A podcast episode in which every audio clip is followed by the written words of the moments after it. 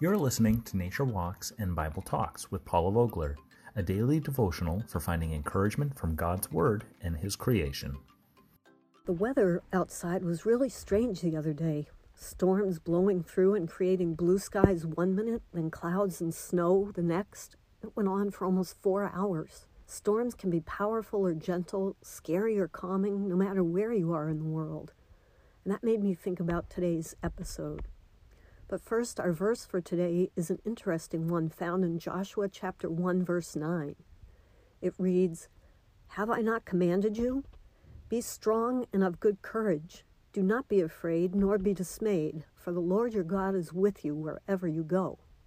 During the rainy season in the Masai Mara area in Kenya, there are days when the downpour never ends. Rain comes down in torrents. Rivers are formed where they didn't exist before. Water races down hills and waterfalls pour off buildings and cars. And after the rain, mud. Mud is so deep, cars get stuck and shoes get coated or sometimes pulled off your feet. Sometimes you can see the storms off in the distance as they approach. Billowing thunderheads roll across the sky. Some approaches, you hear the rumbles of thunder and the sky darkens. It can be a scary sight and situation, especially if you're caught outdoors. I find our verse today interesting because it was a conversation with Joshua.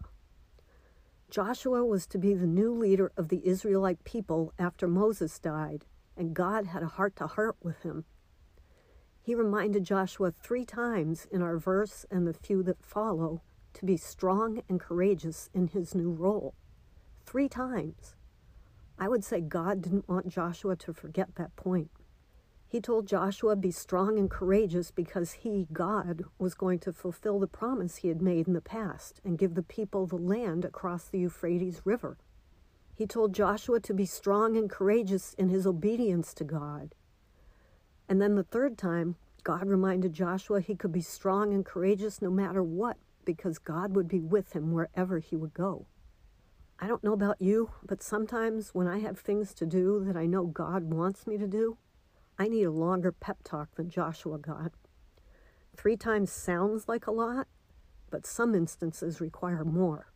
Are you shaking as you're going to share your personal experience with Jesus with someone? Be strong and courageous. God is right there with you. What about going to church when you know you'll be sitting alone and you don't really know anyone? Be strong and courageous because God has promised to be with you. Maybe you've been away from God or church for a long time and you're afraid to go back. Be strong and courageous. God commands fearlessness in His Word. If you've done things that you know would reflect badly on you or God if anyone found out, be strong and courageous in your decision to come back to Him. Be strong and courageous. That's what I hope you remember today. Multiple times, whether you need to be reminded three times or 30 times.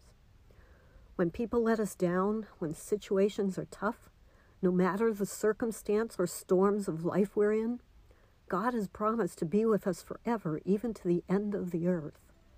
Be strong and courageous in whatever situations you find yourself in today. It's not wishful thinking, it's commanded by God who is there to help you do it.